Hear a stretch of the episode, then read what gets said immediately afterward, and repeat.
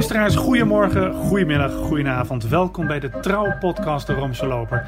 En ik ben Stijn Vens. En ik ben Christian van der Heijden. Nou Stijn, de paus heeft weer wat geroepen hè? Ja, hij heeft weer eens de Nederlandse kranten gehaald. In het bijzonder de Telegraaf. De paus heeft uh, ten overstaan van allerlei mensen in Italië die zich inzetten voor het gezin... Onder meer gezegd dat dat gezin bestaat uit een man en een vrouw. Nou, daar ga je al een beetje scheef, want als er kinderen bij komen, bestaat het gezin uit man, vrouw en kinderen. Eén of meerdere kinderen. Ja. Nou, wat hij eigenlijk bedoelt te zeggen is dat voor hem uh, het homohuwelijk of uh, homo's die ongetrouwd samenwonen, voor hem geen, niet voldoen aan de uh, criteria van het gezin. In, Nou, katho- ja. in, in katholieke zin. En, en, en, en, en als beeld van, van, van, van God. Ja. Nou, en voor de rest heeft hij, ook heeft hij ook gesproken over abortus. En daar heeft hij toch een vergelijking gemaakt. Die, eh, ja, daar, vandaar dat hij de Telegraaf heeft gehaald. Hij heeft gewezen op de, ja, op de nadelen, of zelfs de, de, schande in zijn ogen. van abortussen die het gevolg zijn van prenatale diagnostiek. Hij vindt alle abortussen moeten niet kunnen. Hè? Abortus voor hem maakt, is voor hem gelijk aan moord. Hè? Je, je, je, doodt een levend wezen. Hij heeft daar gezegd: nou ja, als en dan precies te zijn over die, die uh, abortussen die het gevolg zijn van prenatale diagnostiek. Die deden hem denken aan de praktijken van de nazi's. Alleen, Ja. zei hij erbij, dit keer met eh, witte handschoenen. Ja. Eh, overigens, het is geen eh, abortus ten gevolge van pre- prenatale diagnostiek. Maar het is abortus na. pre- Ja, dat is ook zo. ja. Wordt- maar je weet wat ik bedoel, hè? Ja, natuurlijk. Nou, Maar in ieder geval vindt hij dus, ja, zodra dat je prenataal vaststelt dat een kind gehandicapt is, dan voldoet hij dus niet aan het ideaalbeeld van de mens, in de ogen van de mensen, dus hij moet maar weg. Dat vindt de paus een gruwel. een gruwel. Nou, ik, ik ga maar even niet in op die vergelijking, want dat vind ik een ingewikkelde. Maar wat wel interessant is, is dat hij op allerlei rechts, eh, en katholieke websites lees je nu, ah, hij heeft het eindelijk begrepen. Hij is, hij is eindelijk eh, in ons kamp. Het werd ook hier en daar omschreven als, nou, dan is het rechtse kamp in de katholieke kerk ook weer tevreden. Terwijl, en dat heeft een collega van ons gedaan, Andrea Tornielli van de Italiaanse krant La Stampa, die heeft keurig in een artikel beschreven wat de paus in zijn pontificaat tot nu toe over eh, abortus en over het gezin gezegd heeft. En dan is die man helemaal, eigenlijk zou zeggen, in overeenstemming met zichzelf. Hij heeft van het, vanaf het begin af aan is hij duidelijk geweest. En er is helemaal niet sprake van een linkskamp of een rechtskamp. Deze paus zegt gewoon wat hij zegt. En dat zegt hij al vijf jaar op dezelfde manier. Ja. Nou, genoeg hierover. Eh, oh ja, trouwens, hij heeft ook nog gezegd eh, in diezelfde toespraak, dat vind ik toch ook wel eigenlijk wel grappig.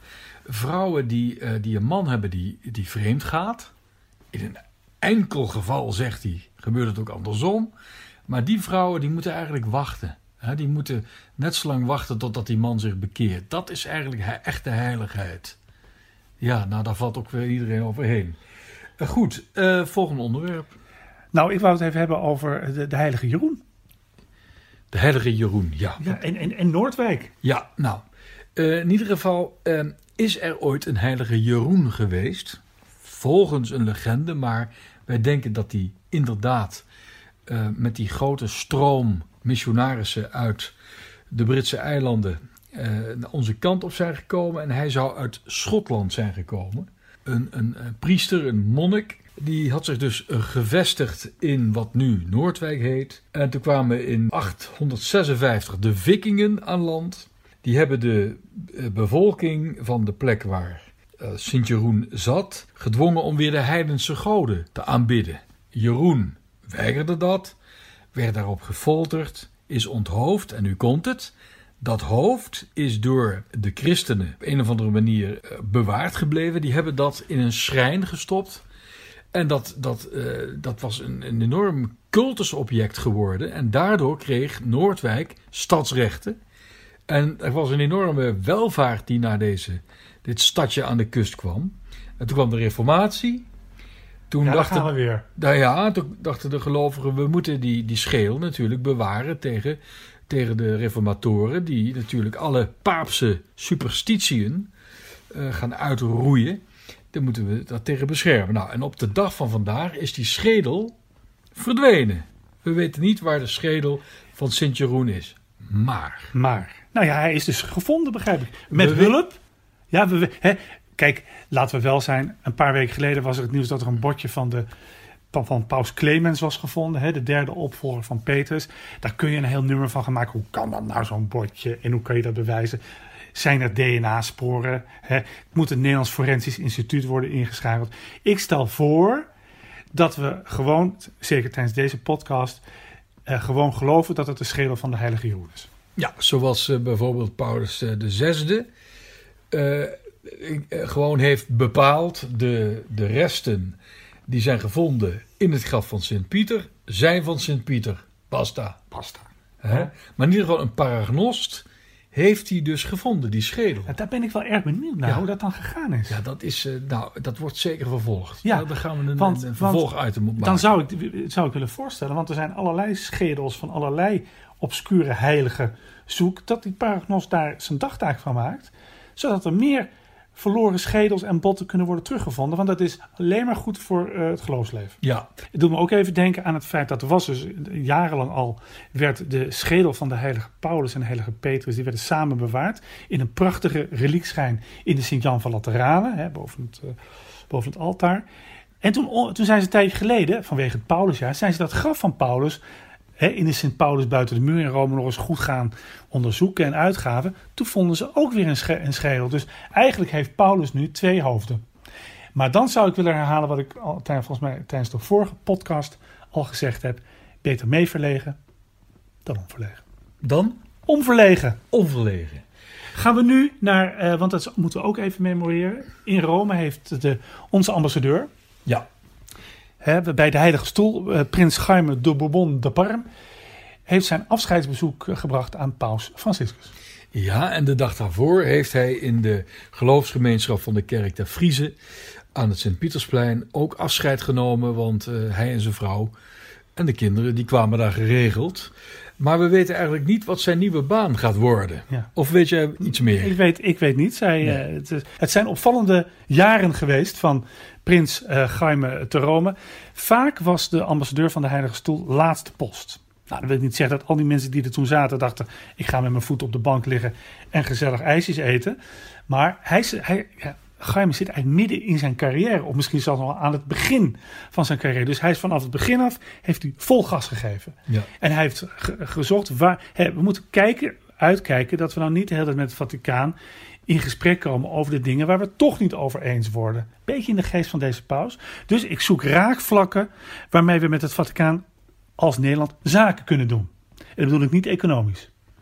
Dus bijvoorbeeld mensenrechten, uh, kinderrechten, maar ook vooral duurzaamheid, klimaat, uh, watermanagement. Dus daarin is hij, heeft, is hij met het Vaticaan in gesprek gegaan. Dat heeft een aantal gezamenlijke bijeenkomsten opgeleverd. En ik denk uiteindelijk misschien wel ook een goed klimaat tussen die ambitieuze ambassadeur uit Nederland en dat Vaticaan. Want dat is, ja, misschien is dat wel de conclusie. Als je met, over dit soort onderwerpen eh, goed in gesprek komt met de Rooms-Katholieke Kerk, dan, dan, dan uh, worden de gesprekken op vlakken waar je het wat minder makkelijk, of zelfs helemaal niet over eens wordt, wat uh, eenvoudiger. Ja, maar we kunnen uh, het er wel over eens zijn dat hij het uitstekend heeft gedaan. Hè? Ja. Hij heeft ook de allergie voor religie, die toch wel leeft, ja, het Koninkrijk der Nederlanden, althans het Lagerlandse gedeelte daarvan, deel daarvan, wel een beetje weggenomen. En vergeet ook niet dat hij ook op het ministerie van Buitenlandse Zaken, in dit geval missiewerk heeft gedaan. Ja. Ook om aan te geven van jongens, ik zit hier op het, op het, in, op het hoofdkwartier van de grootste christelijke kerk op aarde. En dan komt hij van alles samen. Religie is niet alleen een rol. Religie heeft een rol in het oplossen van problemen en het dichter bij elkaar brengen van uh, volken. En niet alleen, is niet alleen bron van conflict. Ja, nee, hij werd ook uh, in het Vaticaan uh, zeer hoog geacht. Natuurlijk ook omdat hij van hoge adel is. Zeker. Hij was koninklijke hoogheid. Niet omdat hij gerelateerd is aan de koning van Nederland, maar omdat hij van koninklijke bloeden is hè, van de uh, familie Bourbon Parma. Wist je trouwens dat hij ook een nazaat is van een paus? Nee. Paulus de derde. Farnese. Farnese. Ja. En die had al een zoon toen dat hij bisschop werd. En hij wist eigenlijk geen raad met die zoon. Toen heeft hij dus voor die zoon, ook een Farnese, het uh, hertogdom eh, Parma gecreëerd, zoals dat heet. En later hebben die zich verzwagerd, die hertogen van Parma, met de familie Bourbon. Et voilà. Ja, ik zal leer je elke keer wel, weer wat bij. Nou, in ieder geval, eh, we gaan even terug naar Nederland. En van Nederland gaan we kijken naar Rome. Ja, want jij bent op pad geweest voor de podcast. Jazeker. Eh, ik ben namelijk naar de persviewing geweest van een prachtige tentoonstelling in de Hermitage in Amsterdam. Want het Staatsmuseum in Sint-Petersburg, Hermitage, heeft weer iets geweldigs uitgeleend aan het Nederlandse filiaal. Een schitterende tentoonstelling met topstukken uit de neoclassicistische verzameling van de Hermitage in Sint-Petersburg. En ik sprak daar om te beginnen met hoofdtentoonstellingen Marlies Kleiterp. Wat is het unieke aan deze tentoonstelling? Ik denk dat het unieke uit deze tentoonstelling is dat we de wereldberoemde neoclassicistische collectie uit de Hermitage hier uh, mogen laten zien. En ze hebben een van de allergrootste collecties op dat gebied in de wereld. En uh, binnen dat oeuvre zijn we ook nog eens een keer heel gelukkig dat we van de 14 Canova's die de Hermitage bezit, er hier acht mogen laten zien. Dat, is echt heel bijzonder. Dat is echt heel bijzonder. En, Want iedereen die trekt hier meteen naar de drie gratie. Ja, maar dat is ook, ook nog eens een keer binnen dat oeuvre van Canova het allerbelangrijkste werk dat hij heeft gemaakt. En het gaat bijna nooit op reis. We zijn diep gelukkig dat dit waanzinnige werk hier staat.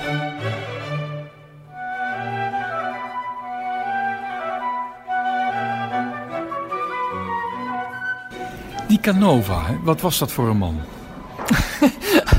nou, het was een man die eigenlijk, is grappig, hij werd in uh, het noorden van Italië geboren, is bij zijn grootvader in de leer geweest, heeft daar het vak van beeldhouwen geleerd, maar schoot eigenlijk zo snel omhoog, terwijl hij toch heel bescheiden bleef, dat hij ook voor allerlei pausen prachtige uh, grafmonumenten mocht maken, van paus Clemens dertiende en de veertiende.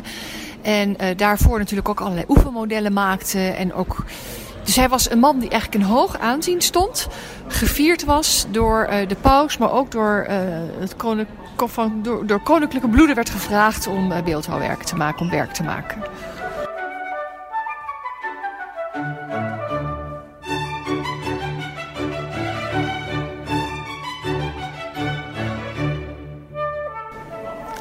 Ik sta hier in de Hermitage met Robert Schreuder antiquaire de Nieuwe Spiegelstraat in Amsterdam. Je bent Rome-kenner, is niet? Rome-kenner, eh, Rome-liefhebber en Italië-liefhebber. En, eh, en vooral het onderwerp van het reizen naar Italië in de 18e en 19e eeuw. Wat dan de Grand Tour wordt genoemd. De Grand Tour. En jij leidt dus ook mensen rond. Jij geeft hen ook de Grand Tour in de eeuwige stad. Um, heel soms doe ik dat ook, ook letterlijk. Uh, dat heb ik twee keer gedaan met een groep mensen. In dat geval was dat naar, naar het noorden van Italië, naar Venetië en Palladio zijn villa's. Um, maar ik geef veel lezingen over het onderwerp. Dus dan kunnen mensen gewoon lekker in een stoel blijven zitten. En dan neem ik ze aan de hand van beeldmateriaal en verhalen mee op Grand Tour naar Italië. Mooi. Er is trouwens een woord voor, Cicerone of zoiets? Ja, Cicerone, dat waren... Um, kunstenaars of, of kunstkenners die in de 18e eeuw er een beroep van maakten om uh, de rijke Noorderling uh, rond te leiden door Rome. En die kun je dus inhuren voor een dag of voor een week of voor langer um, om al, als gids te gebruiken. Ah, mooi. Waar staan we hier? We staan hier in een zaal waar een aantal hele grote schilderijen uh, worden getoond. De zaal heet Kunst in Huis. Um, waar ze dus laten zien wat je in Rome kocht en mee naar huis kon nemen om goede sier te maken. Naar aanleiding van je reis te laten zien. Ik was daar en kijk eens wat ik uh, gekocht heb en wat voor kennis ik op onderwerp, over dat onderwerp heb. Ja, opvallend is dat we vooral afbeeldingen zien van, uh, hoe kan het ook anders op een tentoonstelling die heet Classic Beauties, over uh, de klassieke mythologie, Romeinse Griekse mythologie. En dan staan we hier in één keer voor een christelijke voorstelling. Ja, dit is een, een, christelijke voorstelling. We zien twee schilderijen nu, uh, allebei van Pompeo Batoni. Um, en deze christelijke voorstelling is hier denk ik uh, opgehangen omdat Battoni zo'n belangrijke schilder was in het verhaal van het neoclassicisme en zeker in het verhaal van de Grand Tour. Want behalve dat hij mythologische en, en, en kerkelijke onderwerpen uh, uh, verkocht, was hij vooral geliefd als portretschilder. Het was de society schilder van, van de 18e eeuw. En trouwens, ja, als ik even mag inzoomen hier op deze Jozef-figuur. We staan hier voor de heilige familie met Sint Elisabeth en Johannes de Doper van diezelfde Pompeo Battoni. Dat is volgens mij de eerste keer dat ik Sint Jozef zie, zie lezen. Of althans, hij heeft, een, hij heeft een boek in zijn rechterhand. Op een tafel met een Persisch tapijtje. Dat Persisch tapijtje, hoorde dat echt bij die 18e eeuw? Dat durf ik niet zeker te zeggen. Het feit dat hij leest is natuurlijk wel heel, uh, heel opvallend. Is ook leuk, want de tijd van neoclassicisme was ook een beetje de tijd van de verlichting. Hè? Het opdoen van kennis. Oh, ja, ja. En, en de verdieping. En dat Jozef hier als, als huisvader ook nog uh, uh, wat literatuur bestudeert. Geeft het een, een andere richting dan, ja. dan een andere kunstenaar zou doen. Je zou bijna zeggen, hij bereidt zich voor op de gymnasiale opvoeding van, van zijn... Jezus. van. Jezus, ja. want de, de gymnasia zijn dan ook in opkomst, hè? overal in West-Europa ook. Hè? Ja, absoluut. En het is ook leuk dat ze um, later in het jaar Hermitage ook alle leraren klassieke talen van Nederland, of alle, zij die willen, een dag uitnodigen om hier um, door de tentoonstelling uh, uh, te leiden. En dan mag ik ze ook een half uur wat bijbrengen over het onderwerp van de Grand Tour. Ja, ja. Maar je bent handelaar. Hè? Wat doet nu zo'n uh, schilderij als van die heilige familie op de markt? Nou, ik durf niet meteen hier een, een prijskaartje aan te hangen. Want dat, is, uh, dat gaat in de miljoenen lopen. En dat zal in mijn winkel in de Spiegelstraat ook nooit hangen. Mooi. Kun je nog iets zeggen over die, uh, die Battoni? Was dat een interessante man? Uh, absoluut. Uh, is een, vind ik zelf een van de interessantste schilders van, van, van, van die tijd. Niet zozeer misschien kunst zinnig, zeg maar, maar vooral hoe uh, de naam die hij uh, had in die tijd. Het was als je als reiziger, je moet voorstellen zo'n Grand Tour deetje uh, en jouw vader had het ook al gedaan en je neef had het een jaar daarvoor ook al gedaan. Dus je kreeg allerlei verhalen. Als je nou naar Rome gaat, moet je dit en moet je dat doen. En een van de dingen die je ook absoluut moest doen, je moest je laten portretteren door Battoni. En het was absoluut de society schilder. De verhalen gaan ook dat zijn prijzen elk jaar hoger waren, omdat ze zich kon veroorloven veel te vragen. Iedereen wilde door hem geportretteerd worden. En dat deed hij heel knap, want hij speelde natuurlijk wel ook in op wat zo'n reiziger eigenlijk wilde. Zo'n reiziger wilde thuis laten zien, kijk, ik was in Rome en kijk eens uh, wat voor kennis ik op heb gedaan en hoe ontwikkeld ik nu ben. Dus in die, in die schilderkunst, in die portretten, zette hij zo'n zo'n zo'n jonge man, want het waren allemaal jongens van een jaar of 1920, ook in een klassiek landschap met heel subtiel op de achtergrond nog een ruïne even laten zien dat je in het oude Rome was geweest. En, en, en met een, een penvoer of een penseelvoer, prachtig van kleur, had hele mooie stofuitdrukking. Dus ik vind het, uh, ik een prachtige schilder. En die, de, de, de Grand Tour, hè, dus eigenlijk het toerisme avant la lettre. Uh, hier is heel veel moois bijeengebracht. Hoe uniek is dit, dat dit in Nederland verzameld is?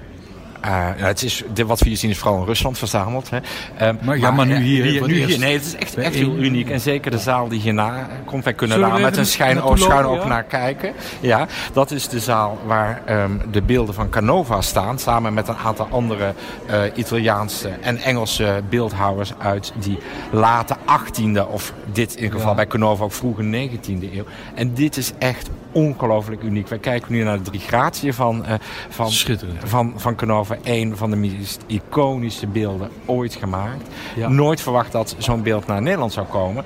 En dan nog niet alleen deze, maar ook nog acht, uh, zeven andere. Dus totaal acht beelden van Canova. Dat is echt heel bijzonder. Echt heel bijzonder. Wat mij opvalt trouwens aan de zaal, dat die ovaalvormig is. Ja, dat is uh, misschien ook wel weer...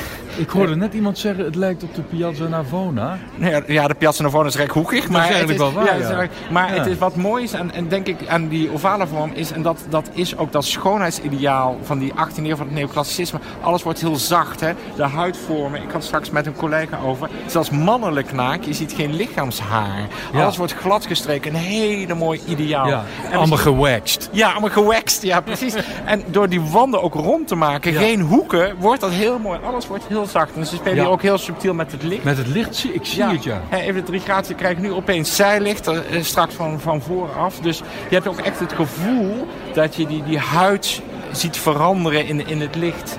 Eh, ongelooflijk mooi. Schitterend. We gaan even genieten van al deze pracht. Dankjewel. Graag gedaan.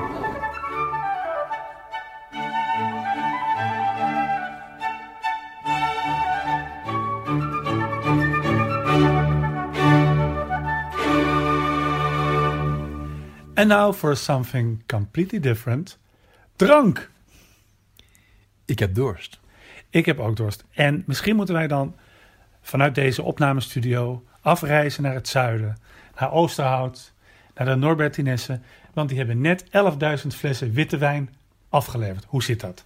Ja, in het Sint-Catharinadal, in de Heilige Driehoek.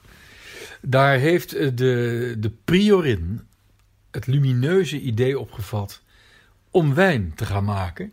Om daarmee eh, allerlei kosten eh, te dekken. En dat is er gelukt. En het mooie is, onlangs werd dus de eerste wijnoogst gepresenteerd. Het was een, een preuvement. En eh, een, een proeverij. En wie was daarbij? Niemand minder dan de commissaris van de Koning, Wim van der Donk. Dan ga ik even staan. Nee, en hij mocht volgens mij de eerste slok nemen zo'n beetje. Ja, en hij vond hem echt lekker. Zo, leren, zo leert een reportage van Omroep Brabant. Ja, maar hij, ja, je kan ook moeilijk eh, zeggen als je zo'n... ze hebben- Het, het, het heeft drie jaar geduurd, want je, je moet die, die, die wijn eh, aanplanten. Hè. Ik geloof dat er 35.000 struiken waren, of takken. En daar zijn 11.000 flessen wijn uit voortgekomen. En krijg je dan als commissaris van de koning in het eerste klas... kan je niet zeggen van, bocht. Nee, de, maar toch geloof ik hem wel. Want die zusters die, die streven wel perfectie na. Al is het eh, niet alleen morele perfectie, maar ook esthetische perfectie. Ik geloof wel dat de wijn heel erg droog is. Nou, daar- ik hou van droge witte wijn. Dus dat maakt het ongeschikt voor miswijn. Ja, maar dat, daar, daar verdien je ook niet zoveel mee. Denk, denk je meer met, met, met Ja. eh, eh. maar er werd, ik, heb, ik heb die reportage ook gezien van, eh, van Omroep Brabant. En er werd natuurlijk, daar zag je ook dat de, dat de wijn gezegend werd. Oh ja, en dan krijg je weer zo'n ontzettend flauwe vraag van een verslaggever. En smaakt die dan beter? Ja, dat weet ik niet. Of ben ik nou een beetje te cynisch? Nou ja, goed. Kijk, de, de, de En, en, en ook zoiets, dan wordt die wijn meteen goddelijk genoemd. Ja, dat moet je maar doen. Maar ik vind het groots. De katholieke kerk is, is groots in, zijn, in haar zegenen van allerlei objecten. Als daar zijn auto's. Ho, ho, ho, ho. Nee, Nee? Dat is dus preconciliair. Oh, Voorwerpen worden in de Rooms-Katholieke Kerk niet meer gezegend. maar Vroeger wel, Ja. maar nu worden alleen de personen gezegend die gebruik maken van Oh. die voorwerpen. in, daar even op doorgaan zou je kunnen zeggen dat, je niet, dat de wijn niet gezegend wordt, maar degene die die wijn drinken. Juist. Dat vind ik wel fijn. Maar eh, natuurlijk doet men het wel zo voorkomen alsof die wijn wordt gezegend. Maar dat is weer een totaal andere zegening dan gebeurt bijvoorbeeld in de mis. En dan spreken we ook over consecratie. Nog even, hij is ongeschikt voor de miswijn. Eh, hij is te droog. En weet je ook waarom dat hij dan ongeschikt is? Nou, ik heb het sterke gevoel dat jij mij dat nu gaat vertellen. Juist, omdat namelijk in miswijn, daar zit zoveel suiker in, dat die daardoor langer goed blijft. Want miswijn moet heel erg zuiver zijn. Hè? Dus ehm, eh, nou, deze wijn die zit natuurlijk ook al boordevol sulfiet. Ja, Trouwens, in Franse wijn ook. Ik krijg altijd hoofdpijn van Franse wijn. Gek genoeg, niet van Italiaanse. dat weet ik ook. Maar stel nou, hè, een, een, dus een priester mag alleen de mis opdragen met miswijn. Die mag niet andere wijn daarvoor gebruiken. Of mag dat wel in noodgeval? n- n- Nou, in nood kan er natuurlijk veel. Maar, Ja. maar die wijn, dat moet uit een, uit een echte zuivere substantie bestaan. Daar mogen dus geen conserveermiddelen in zitten. Nee, nee Ja, dat, dus- lijkt me duidelijk. Maar ja, van de andere kant, eh, eh, in doodsgevaar mag alles. Je mag trouwens ook in nood mensen dopen met modder. Met modder, Als je geen eh, mooi stromend water kunt vinden, dan mag modder ook. Dan mag in onze heilige moeder de kerk eigenlijk alles in geval van nood. dus Dat is toch mooi? Ja, je mag in geval van nood zelfs als klooster eh, bijdragen aan de alcoholconsumptie. Nou, dat kunnen we wel zeggen inderdaad. Ja, 11 ja. 11.000 flessen. En ik heb begrepen dat, dat de opbrengst wordt gebruikt om dat prachtige klooster. En ik ben er een keer geweest. Ben je er geweest? Ja, ja, het mooiste is, dat was tijdens het Allerheilige Beraad. Dat is één Ja, keer. ja. Dat is altijd op Allerheilige op 1 november. Dan gaan allerlei katholieke houten die gaan daar onder het genot van een lunch. Die door de, Eh, die door maatschappelijke maatschappelijke organisaties. gaan ze praten over hoe het verder moet met het geloof. En weet ik veel. Nou, met geloof, met, met het... de het samenleving. Ja. De samenleving. Ja. En, ja, je bent wel heel scherp vandaag, Ja, ja. Eh, en eh, dus ik heb, dan, moest ik, dan moest ik voor de KRO toen filmen. Maar toen ben ik op een gegeven moment, die, met- we hadden onze, onze opname gemaakt, ben ik in de keuken beland. Van, de Nor, van, die, van die Norbert Inesse. En dat staat, die hadden nog wat over. Dus ik heb met de kamerploeg heerlijk zitten eten. Ja. En toen kwamen vanuit dat hele klooster kwamen eh, oude en wat meer jongere zusters. Want er waren mannen in de keuken. En toen heb ik echt een uur lang schitterend zitten praten met eh, een zuster die er al 60 jaar zat. En terwijl ik in, het, in, het, eh, in, in de verte hoorde ik het, het geroezemoes van allerlei katholieke intellectuelen. Maar ik zat heerlijk te eten in de, in de keuken van de Norbertinesse. Dus ik gun ze alle goeds. En ik gun ze dat die, dat die wijn de, de deur, de, de, de, de- het klooster uitvliegt. Ja. En dat ze maar veel geld mogen verdienen. En maar hopen dat ze nieuwe roepingen krijgen. Maar het is wel een trend, hè? Want er zijn natuurlijk al heel veel Trouwens, moeten we dat eigenlijk wel hopen? Dat jonge vrouwen het klooster ingaan? Is dat... Nou ja, ja, ik, ik, ja misschien wel. Want eh, het kloosterleven is voor, voor wie daar geschikt voor is ook een prachtig leven. Maar je moet er wel geschikt voor zijn. Ja, maar wie is daar geschikt voor? Nou, eh, ik niet. Nee, maar goed, je moet, je moet een zeker, nee, je moet, je moet een zekere, A moet je roeping hebben. Dat wil zeggen, je moet echt, eh, dat, je moet echt, nou, om maar, maar een beetje mult om op taal te gebruiken. Je moet wat met God hebben. En daarna moet je ook uiteindelijk in die gemeenschap waar je komt, en dat lijkt me nog het moeilijkste, moet je je weg vinden, moet je je plaats vinden. En je moet je niet eh 365 dagen per jaar gaan ergeren aan je medezuster of medebroeder. Maar Dus- ja, maar, eh, eh, eh, maar nee, ja, Theresia van Avila of van Lisieux, die heeft eens een keer gezegd: al die bewoners van een klooster, die hebben maar één taak: die ene heilig maken. Ja, maar dat vind ik wel prachtig. Dan kan ik, ik, kan, ik, had, ik had nog van alles willen zeggen, maar hier, over Theresia kom ik, niet, kom, daar kom ik niet overheen. nee. Nee, Maar, In ieder geval- maar het is wel een, een trend. Hè? Dus, heel veel, dus de Dominicanen hebben in, hun- in hun jubileumjaar hebben, hebben zijn bier gaan maken. Ik geloof dat ook zelfs een Luther bier op de markt is gekomen. ja, is- eh, Luther hield enorm van bier. ja, maar het was niet om te zuipen. Dat Luther nou wel, nee, dat was Ja, erg, erg lekker. Zijn toch? Dus het is eigenlijk voor eh, heel veel kloosters eh, ook, laten we zeggen, ook fijn dat ze nog iets te doen hebben. Ik bedoel, dat ze iets, een, dat is een nieuw project. En het brengt geld in het laadje. Ja. Eh, eh, overigens, eh, de regel van Benedictus schrijft voor dat monniken moeten drinken wat de mensen van de streek ook drinken. Nou, in die middeleeuwen dronk niemand natuurlijk water, want dan ging je de pijp uit. Dus men dronk bier, wijn en appelsieder. Appelsieder. Ja, ik ben een keer in een prachtige abdij geweest.